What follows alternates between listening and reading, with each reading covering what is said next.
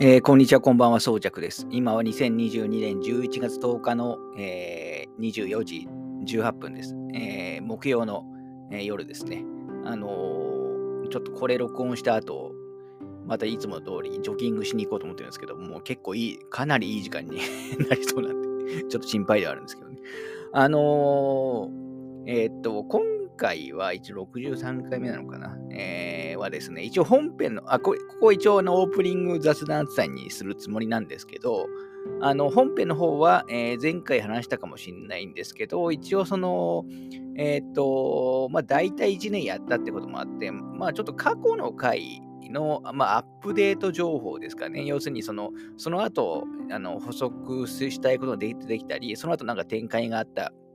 えー過去取り上げたものの、まあ、補足とか追加情報の、えー、と話だったり、えーとあと各回の、あのまあ、お便りというか、えー、と感想をいただいたりもするので、まあ、それを、まあ、ある程度、えー、とお話ししたりとか、あと、まあ、あの改めて、えーこのポッドキャストの紹介とか、まあ、私の自己紹介、まあ、そんながっつりやるつもりはないんですけど、あんまり、えっ、と、そういうのを置いてあるところがないので、まあそういう話とかを、あの、しようかなと。要するに、まあ特定の題材の話ではなくて、えっ、と、まあこのポッドキャスト周りの、えー話ですね。で、であとは過去の回の、えーと振り返りのあの話をしようと思ってます。まあこれをが長くなるようであれば、まあちょっと、えっ、と、2回に分けるかもしれないですし、はい。で、サブコンテンツ、サブで何かやるかはちょっとまだ全然考えては ないですね。あのね、ネタはあるにはあるんですけど、ちょっとだいぶ今忙しくてですね、えーちょっと時間が今日もこれと突発的に何も事前に考えずに本当に撮ってるような、えー感じです。あのー今はまあ私月賞、まあ、仕事が忙しくて、まあそれはだいぶ落ち着いたんですね。なんですけど、まあちょっとこの後話しますけど、今ちょっとゲームも忙しいし、あとその、まあ映画もね、公開するの多いんですけども、それ以外にちょっと個人的な予定も結構 あの、あったりとかして、えーちなみに来週はワクチンの4回目を受けていきますね、コロナの。ちょっとあんまり時間がないんですよね。えー今在宅なんで時間はあるんですけど、1日自由時間はそれこそ7、8時間はあるんですけど、それでも全然足りないですよね、やっぱり。はい。あのーというところで、一応今回のオープニングは、えーまあ、全然事前には一切考えてはないんですけど、あのーまあ、最近見たあの映画の感想と今やってるゲームのあの話を、あのそんな重たい話じゃなくて、えっと、まあ、後日ね、えっと、ゲームとかはあの単発で、えー細かく話すのもあると思うんですけど、まあ、ちょっと最近の、えー状況の話をちょっとしようかなという感じですね。で、その後本編は多分ちょっと明日とか難しいと思うんで、明後日ぐらい以降になると思いますけど、えっ、と、先ほど言ったように、えーポッドキャストの話と、まあ、振り返りの話を、えーしようと思います。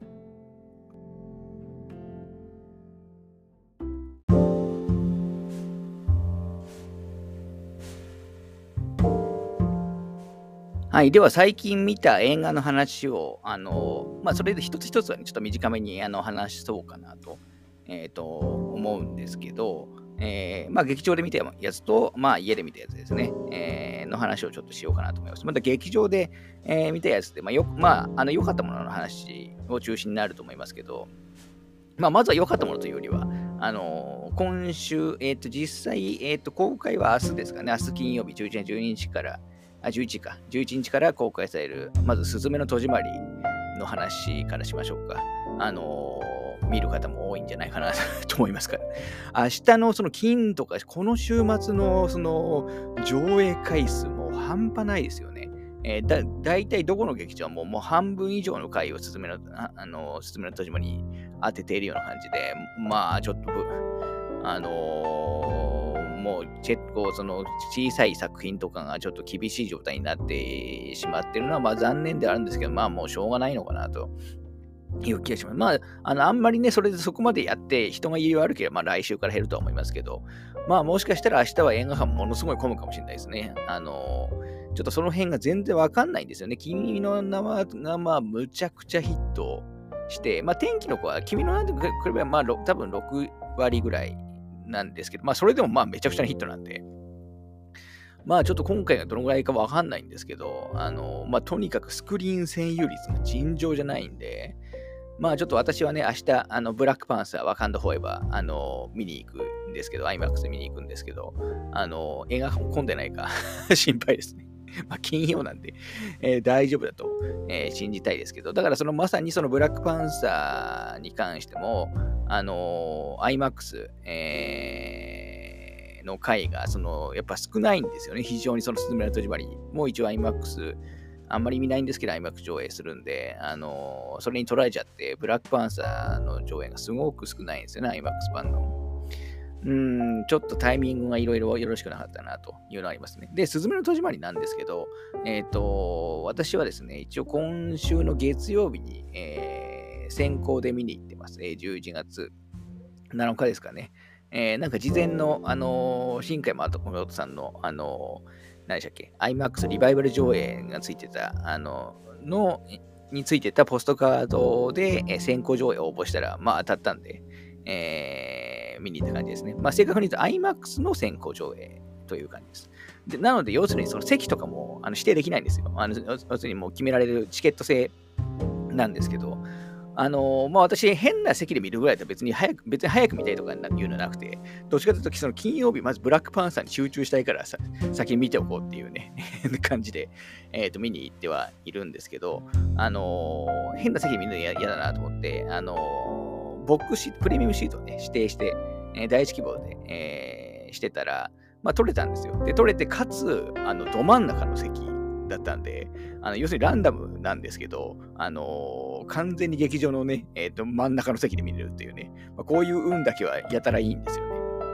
というのでですね、月曜日実は先にもう見ています。あのー、で、さっきもちょっと言ったんですけど、ま、まずその思ってしまったのが、えっ、ー、と、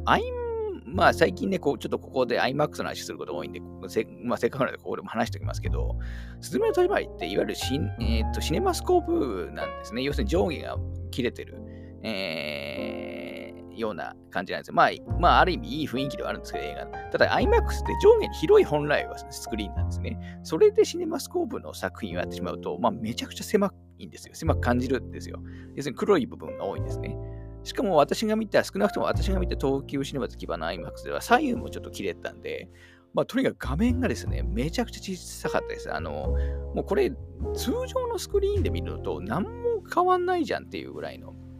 え、感じでした。なので、えっ、と、まあ、IMAX でしようかなみたいな検討してる方は、僕はやめた方がいいと思います。あの、あれに追加料金を出すのはちょっともったいないと思うんで、えー、それこそ東方シネマズの TCX スクリーンとか、まあ、ドルビシネマとかがちょうどいいんじゃないかなと、えー、いう気はしますね。まあ、一般の上映でも全然問題ないと思います。ただ、IMAX は、特典すら多分、えっ、と、私の知る限りはないので、いわゆる IMAX 上映って特典でポスターとかもらえたりすることが多いんですけど、多分そういうのも今のところ私の知る限りないので、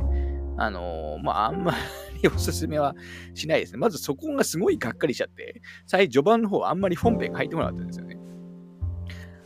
で、内容については、えっ、ー、と、結構その君の名は以降のいわゆる河村元気さんが企画プロデュースやるようになった以降の新海さんの作品のとしては、結構その、なんていうんですかね、えっ、ー、と、まあアニメ好き向けな題材というか、あのように結構に振ってたっていう、えー、印象ありますね。過去の君の天気のと比べると、だいぶその、えっ、ー、と、まあ例えばまあ、えーと、バトル要素とかもありますし、まあ、ファンタジー要素もそれにありますし、えー、あったりもするんで、えー、多少その、えーと、いつもよりは、えー、好きな人に向けた 感じのところはあるんですけど、あのまあ、いつも通りあの背景美術とかやっぱすごかったりもしますし、今回一応ロ、まあ、ネタバここまではネタバレじゃないんで言ってしまいますけど、今回、ロードブーミーなんですよね。えっ、ー、と、日本の全国を舞台にしてロードブーミーなんで、え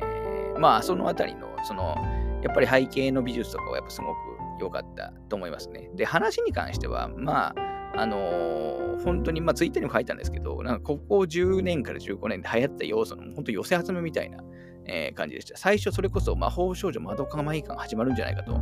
えー、と思った感ぐらいですかね。それこそなんかエヴァっぽさとかも 正直あのあったりしますし、あのー、なんか新しい話というよりは、えーなんか既存のその人気のコンテンツのいいところをいろいろ吸収した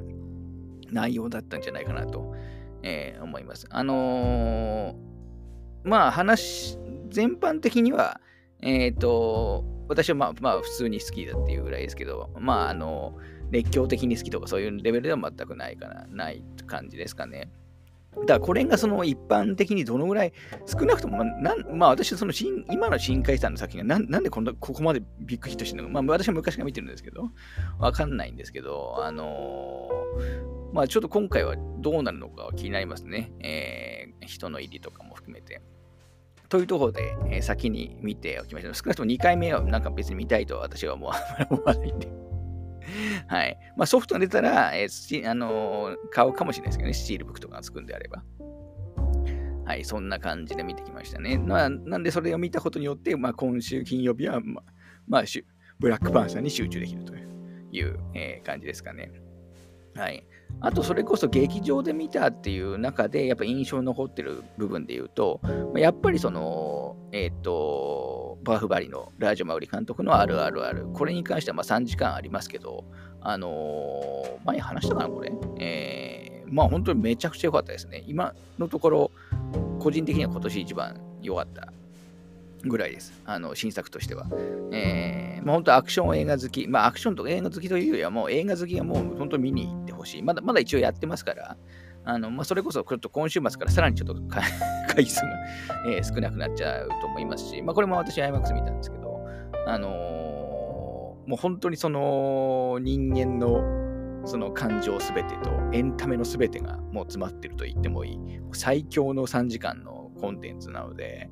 もうこれは本当に、えっ、ー、と、見に行ってほしいなと思いますね。それこそバーバリって前編と後編と分かれてますけど、あの2本の、えっ、ー、と、あのー、を魅力、足した魅力以上のものがこの1本に詰まってるぐらいの、えっ、と、勢いで、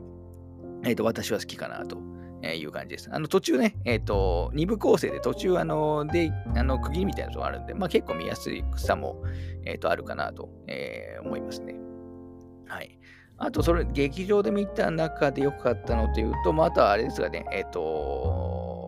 結構一部で話題になってますけど、マンデイズってやつですね。あの、映画の、期待の映画の回でもちょっと話したかもしれないですけど、マンデイズ、このタイムループ、上司に気づかせないと終わらないっていうね、えっ、ー、と、まあ結構比較的低予算な多分インディー映画的な内容で、もともとこれ3巻ぐらいでしか公開されてなかったんですけど、えー、先行で。で、その後一部、えーと、全国公開されて、今でもまだあの見れるところが多いと思います。私、これ、東宝シネマズ日本橋で、えーと、見に行ったんですけど、あのー、なんとですね、満席でした。完全全部の回満席。で、急遽深夜会がね、別に追加されるっていうね、なかなか最近見ないぐらいの、あのー、なんていうんですかね、だから要するに本当に一部の人の中ではすごい話題になってる、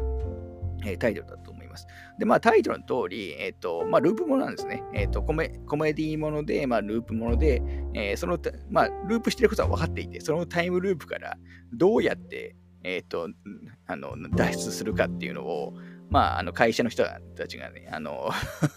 時間となって考えるみたいなね、えー、話になってます。しかもこれ82分なんでめちゃくちゃ見やすいです。あと私はめちゃくちゃジャストミートみたいな、なあのー、っていう感じではなかったんですけど、それでもかなり、えーと、おすすめな、えー、内容になってるかなと思いますね。はい。まあ、円盤出たらちょっと、えっ、ー、と、欲しいなと思うぐらいですかね。あとはそうですね、新作じゃないですけど、ロード・オブ・ザ・リング、えっ、ー、と、3部作、えっ、ー、と、IMAX でリバイバル上映やってましたけど、これはちゃんと最後の王の期間まで、えー、全部見に行きました。これやっぱり、もう今見ても全然、あのなんていうんですかね、全くいまだに、えっ、と、この手の、えっ、と、まあ、ハイファンタジー映画って言えばいいのかな。の頂点だなと、もう改めて思いましたね。あの、この時代になって、まあ、改めて当時よりもでかい画面で見れて、本当良かったと思います。家でも何回か見たことありますけど、まあ、すごかったですね。えっ、ー、と、改めて良かったんで、また、えっ、ー、と、まだね、UHD と買ってないんで、えー、ちょっと時間経ったら買いたいなと思いますし、えー、ホビットの方もね、えっ、と、や、まあ、できれば上映してほしいんですけど、まあ、やんないかな。はい。まだ、あの、Amazon のドラマ版の方については見れてないんで、まあ、あの、いつか、えそのうち見ようかなと、えっ、と、思ったりもしてます。はい。あと、なんだろうな。えっ、と、そうですね。旧作の話しましょうか。えっ、ー、と、家で見たやつですね。家で見た新作の話しましょうか。あの、いわゆるレンタルとかが最近始まった、えー、やつで言うと、えっ、ー、と、見たのは、えー、例えば、えっ、と、メキシコの映画のニューオーダーという作品ですね。これちょっと上映感が少なくて、えっ、と、見に行けなかったんですけど、今年の6月に、えー、公開された、あの、まあ、先ほど言ったメキシコの映画で、まあ、メキシコってすごく貧富の差が、えー、激しくて、えー、まあ、なんていうんですかね、えー、まあ、はっきり言って治安めちゃくちゃ悪いんですよね。えっ、ー、と、まあ私、メキシコの舞台にした映画とか見ると、まあ、メキシコ本当怖いなといつも思ってるんですけど、まあ、この作品も、まあ、えっ、ー、と、まさにね、えっ、と、それをなんか象徴するかな。一応、多少の近未来っていう、え設定ではあるんですけど、まあ、全然現実にも起こり得るような話なんです。まあ、どんな話かというと、えっ、ー、と、まあ、まずね、その裕福な、まあ、メキシコではあるんですけど、裕福な家庭があって、まあ、そこでね、えっ、ー、と、パーティーが、あの、まあ、盛大にね、えー、あの結婚のパーティーが、あの、シーンから始まります。だから、すごい平和なシーンから始まるんですね。なんですけど、あの、近所で、え、ー、と、まあ、貧富の格差に対する、まあ、抗議運動みたいなやつが行われていて、あのそこにいた人たちが、まあ、要するに暴動とかがね、街で起こったんで、で、その人たちがパーティーにも、あの、殴り込んできて、もう、もうひどい、めちゃくちゃになってしまうというね、まあ人、もうめちゃくちゃ人死にますし、もう本当ひどいことになるという話です。なんですけど、そこは本当にオープニングにしか過ぎなくて、もうその後、もうとにかくただただね、えっ、と、悲惨なことが、えっ、と、これ86分のすごく短い映画なんですけど、もう最初から最後まで本当にきつい映画です。きついっていうのは、その、えー、まあ辛いっていう意味で もう本当になんでこんな、もう地獄のようなね、えっ、と、ないように、えー、なってるかな。別に地獄って別にモンスターとか出てくるわけじゃないですよ。あの、なんですけど、まあ本当に、えっ、ー、と、ひどい映画ひどいけど、すごくあのメッあのメッセージ性が伝わるような、えー、作品になってて、あのー、よかったですね。よかったけど、まあまあ2、2, 回目は見たくないっていうね 作品 なってます。これ、あの、レンタル、えっ、ー、と、各所で、始まってるような感じですね。あのー、すごく、まあ、私、胸クソ映画って嫌い、言葉あんまり好きじゃないですけど、これはまあ、まさにそれの象徴みたいな作品で、はっきり言って、あのー、えっ、と、いいシーン1個、ない、頭の冒頭以外は全くないですね。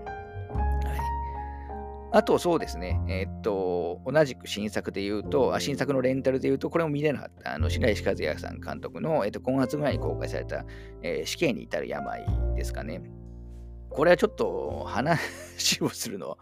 と、なかなか、えーと、じあのまとめるのが難しいところではありますけど、まあ、いわゆる大量殺人者がいて、えー、あのまあ、その人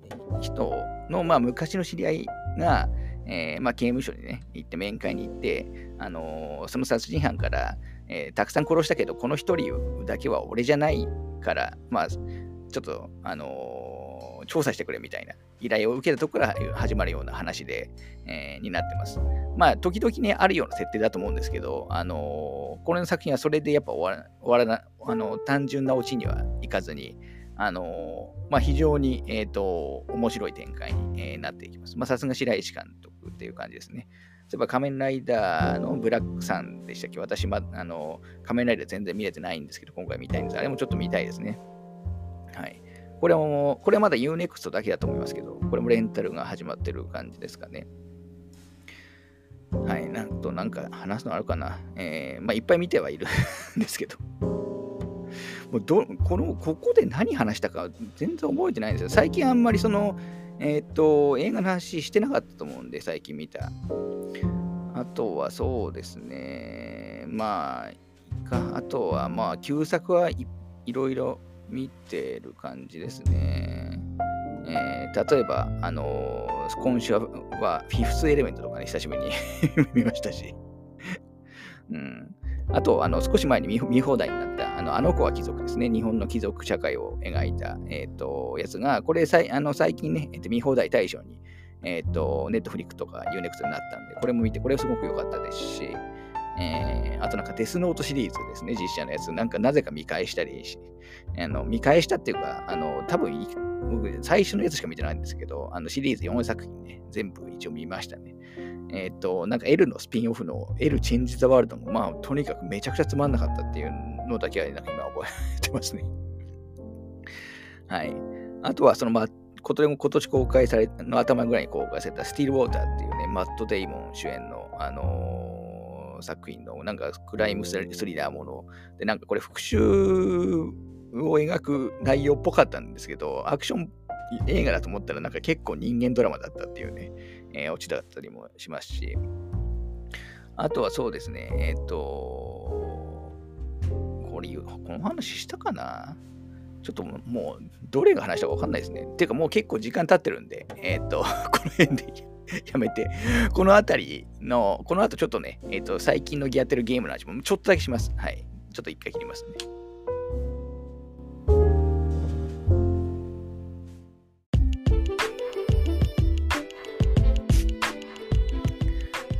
はい、ちょっと映画の話がそこそこ話しちゃったんで、えっ、ー、と、最近やってるゲームの話を、えー、しますけど、まあ、ちょっとあのー、まあ、10月か12月の購入予定ゲームの回で話をした通り、今週はまあ、私がすごく楽しみにしてるっ、てか、あの、ソニックフロンティアとゴッドブラグナノクが発売されたので、まあ、両方、えっ、と、もちろん、えっ、と、もうすでに購入済みですね。で、えっ、と、ソニックフロンティアの方は、えっ、と、昨日、今日、昨日、今日、いや違う、この3日間が、この3日間で、えっ、ー、と、まあ、結構や、もうやって、10時間ぐらいは、えー、やっています。まあ、オープニング、オープンワールドの、まあ、ソニックみたいな感じですけど、正直予想したよりもはるかに面白くて とにかくもう移動とかの操作がすごい気持ちいいんですよね。えー、なんで、で、まあ、クリアするだけだったら、まあ結構、あのどんどん進めることもできるんですけど、まあ、私結構集めたりするたり、そのサブミッションとか全部やりたい方なんで、えー、まだあの10時間ぐらいやってるけど、まだ2つ目の、ね、島に、えー、といるという感じです。あのー、ちょっとこれは嬉しいことだったなと、いい、あのー、思ってます。あの、この辺、まあ、ちょっと不満もあるんですけどね、なんか細かい、あのー、もういっぱいあるんですけどそれ以上にちょっと面白さ。私はその、オープンワールドものって、結構そのアクションの爽快感がない作品がすごく多いと思うんですよ。例えばその、例えばソニーさんだったら、マーベルス・スパイダーマンとか、ゴースト・オブ・スシマとか、あの、オープンワールドのタイトルありますけど、あの、スパイダーマンは、まあ、総合的にものすごく好きなんですけど、ゴースト・オブ・スシマに関しては、結構その作業的というか、あの戦闘が結構単調になっちゃったりするもするので、あと移動が大変だったりするので、どちらかというと前者の好みやったりするんですよね。あと、例えば、あのえっと、ゼルダのブレス・オブ・ザ・ワイルドなんかも、どちらかというと、そのアクションの爽快感よりも、えっと、探索とか、まあ、結構比較的ゆっくりめな、あのスローなゲームだと、まあそこがね、いいとこでもあるんですけど、だったりもするんで、すけど、どちらかというと私はその、移動が爽快、アクションが爽快みたいな、えっ、ー、と、オープンワールドモードがそっちの方が好きなので、まあこのソニックフロンティアはすごく良かったですね。多分、しかも、それでいて、確か定価が5800から6000円なんかめちゃくちゃ安いんですよね。えっ、ー、と、内容に対しての値段がすごく安いっていう、ここでもすごいなと思います。まあ、それ以上にね、ゴッドボーは、まあ、えっ、ー、と、まあ、壮絶に評判いいですし、メタスコもすごいんで、これもまあ、当然期待しますけど、まあ、ソニックロンティアコンプリートしたから、そっちに移行しようかなと思ってます。あと、あれなんですよね、ちょっと前も実はスプラトゥーン3がまたちょっと復活、自分の中で結構人気復活してて、あのだいぶやってました。あのえっ、と、要するに S、まあ、私がやったのは基本、あのバンカラマッチっていうね、まあ、旧勝ちマッチなんですけど、あの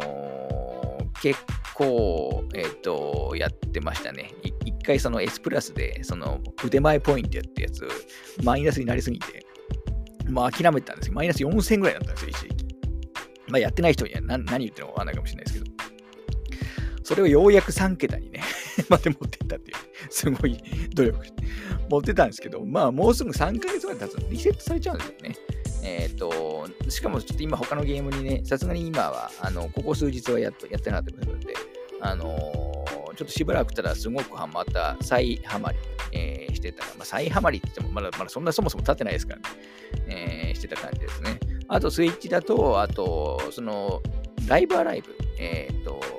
HD、少し前に買ったんですけど、いわゆるスーパーファイコンのライブアライブの、あのまあ、HD リマスター、HD2D リメイクをあの始めています。あの、今、えっと、近未来編ってやつと西部編ってやつを終わったぐらいですかね。まあ、4、5時間ぐらいですけど。なんですけど、あの、ちょっと今ね、ちょっとソニックロンティアでこう、動画が多分優先になっちゃうと思うんで、それは 終わった後にまた再開、えー、しようかなと思いますし、また、あの、クリア後は、あの、ここでも、えっ、と、感想を話そうかなと、えっ、と、思ったりもしてますね。はい。あと、あれですね、えっ、と、メガドライミニ2もあの当然買って、えっ、と、いろんなね、えっ、と、オプションとかね、ジェネシスミニ2も買って、これこそね、こんまあ、今回すごいやりたいソフトいっぱいあるんですけど、まあ、今言ったように、ちょっと全く今、えっと、新作、一応新作優先にしてるんで、新作もちょっと立て込みすぎて、全然触れてない状況です。あのただ、あの今回はね、えっ、ー、と結構あの、いわゆるハードのミニシリーズの中で一番あのやりたいソフトが多いんで、えっ、と、どっかでやって、えー、